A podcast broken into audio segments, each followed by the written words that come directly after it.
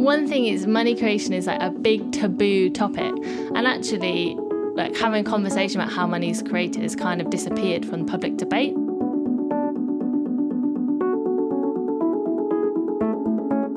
Hello, my name is Kirsty Stiles, and welcome to the New Economics Foundation's weekly economics podcast. This week, I'm talking to Fran Boait, Director of Positive Money, about quantitative easing for the people.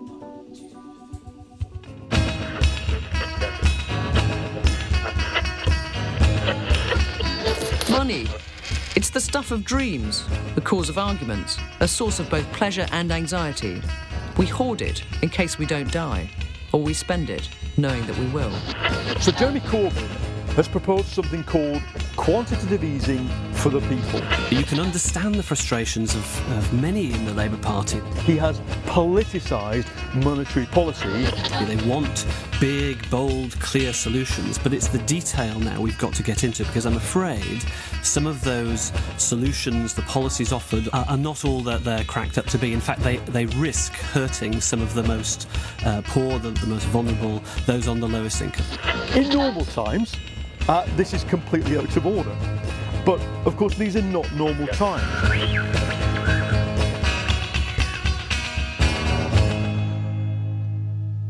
Hi, Fran. I'm a big fan, so thanks for joining us. Thanks for inviting me. So, over the summer, Jeremy Corbyn won the leadership of the Labour Party, in case anybody hadn't realised. Uh, and one of his major pledges was to introduce what he called People's QE quantitative easing for the people. No doubt a title inspired by the hit REM album Automatic for the People. Mm-hmm. Um, so, first, let's go back to basics on this. What is quantitative easing? So, quantitative easing is when central banks create money, and that differs from how money is usually created, which is by private banks creating money when they make loans. So, QE is central banks creating money, and with that money, they tend to flood financial markets with it by buying mostly government bonds from pension funds, insurance companies, or banks. So essentially, economists have found a way of electronically printing money and giving it to financial institutions to keep interest rates low. Is that right? Mm-hmm. Get banks to lend to small businesses again and boost the economy. Does it work? Well, not really. So, as I said, uh, money is created by the central bank and floods financial markets. That results in uh, basically inflating a stock market bubble. Who owns most of the stock market is the rich people. So, the rich get richer and it doesn't really do much for anyone else. And actually, the Bank of England have even released a paper which said that uh, quantitative easing has increased inequality but it does uh, it does keep interest rates low. However, that doesn't necessarily mean that banks want to lend to business. It depends on their kind of confidence, and businesses might not want to lend depending on you know whether they're confident they can sell their products. They might want, not want to borrow. And actually, since QE started, net lending to businesses has gone down. What has increased is lending to mortgages, consumer borrowing, which is pushing up private debt to kind of dangerously high levels. And actually, the Office for Budget Responsibility is predicting that we're going to be at pre financial crisis levels of private debt by 2019. So that makes us quite vulnerable to a financial crisis. So basically, no, it didn't really work. Ah, private debt seems to be my, my constant foe at present. I'm sure you, you have to deal a lot with it as well. Mm. Um, so, what's quantitative easing for the people all about then? Uh, how would it be different from what the Bank of England did after the financial crash?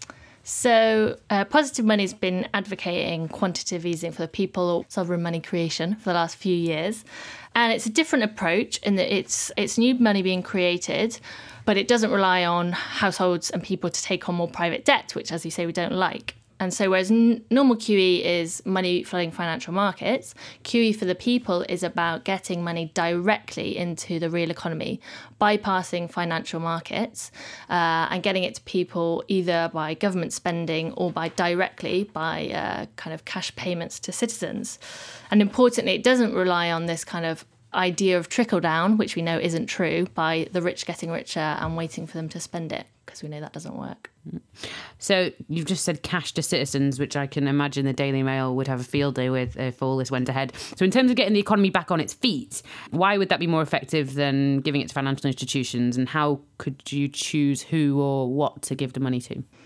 So yeah, it would definitely be loads more effective than just giving it to financial institutions as with normal QE because it would increase spending and incomes in the real economy. And that's really important because it would allow our debt to income ratio to actually fall, which is really important if we want to kind of reduce the likelihood of another crash and it reduce the kind of fragility of our financial system. And that in turn would boost jobs, support businesses, and, and increase tax revenue without inflating asset bubbles, which normal QE does. But in terms of how to choose where to put it, there's kind of two broad proposals being put out by economists at the moment. The first one is getting money to uh, infrastructure projects, whether that's you know much needed green infrastructure or social housing. And NEF has done a great report on that called Strategic QE, and it's also a bit it's quite similar to kind of Corbyn's People's QE in terms of getting money to infrastructure. And the other one is is advocated by some economists, which is where the Bank of England divides up the amount of money by the number of people and basically gives them a kind of citizens dividend. And if you've got debt, then you use that money to pay down your debt, so actually remove some private debt. And if you don't, you can use it for spending. Okay. But what could be more irresponsible than using an emergency measure, printing money to pay for everyday public services? And what about the inflation? I don't like to use Zimbabwe as the crap economy yardstick, mm. but aren't we just going to end up like Zimbabwe? In terms of using it as an emergency measure, actually, Positive Money advocate that it should be used as an ongoing monetary policy tool because our our current monetary policy tool interest rates is basically broken and is just leading to um, forcing us all into more debt, and we don't like that.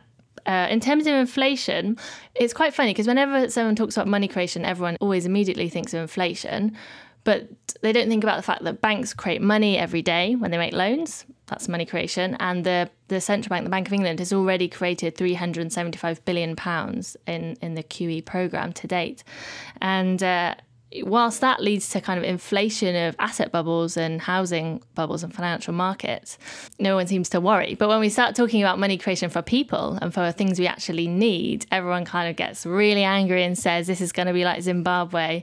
But there's there's no reason that we couldn't have money created and, and put into the real economy in order to boost demand and create jobs without causing inflation. And actually, the UK is in a bit of deflation at the moment. So there could be an economic argument that we need some some of this QE for people stimulus in order to avoid a kind of debt deflationary spiral. So, isn't this just a way of using the independent Bank of England to find money to invest in things? An undercover way of doing socialism in the 21st century, I might, I might suggest.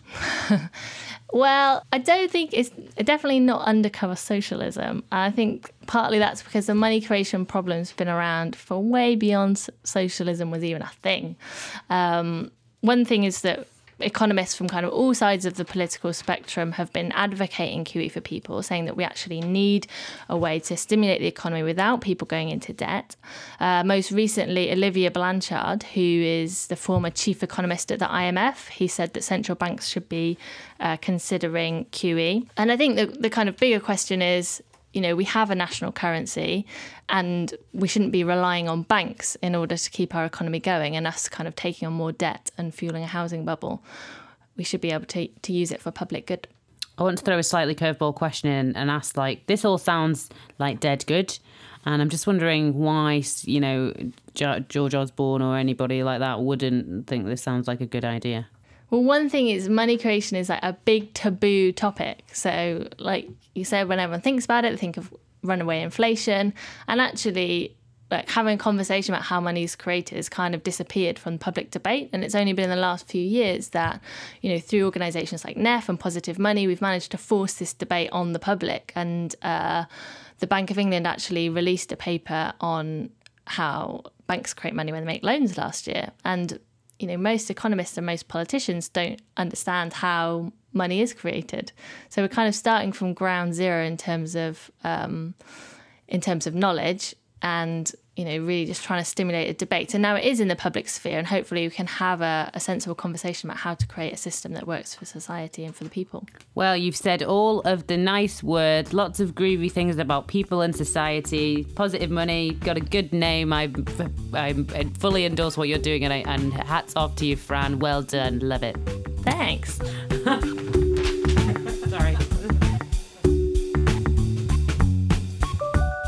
If you want to help us touch more ears with our kick ass brand of economicsy goodness, uh, please subscribe on iTunes or wherever you get your podcasts. Leave us a cheeky rating, unless it's just the one star, and tell all you see on Facebook, Twitter, MySpace, and that new hip cool platform that I'm certainly not aware of yet. We'll be back at the same time next week.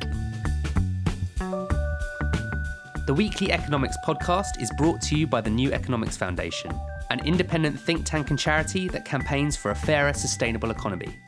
Find out more and get involved at neweconomics.org.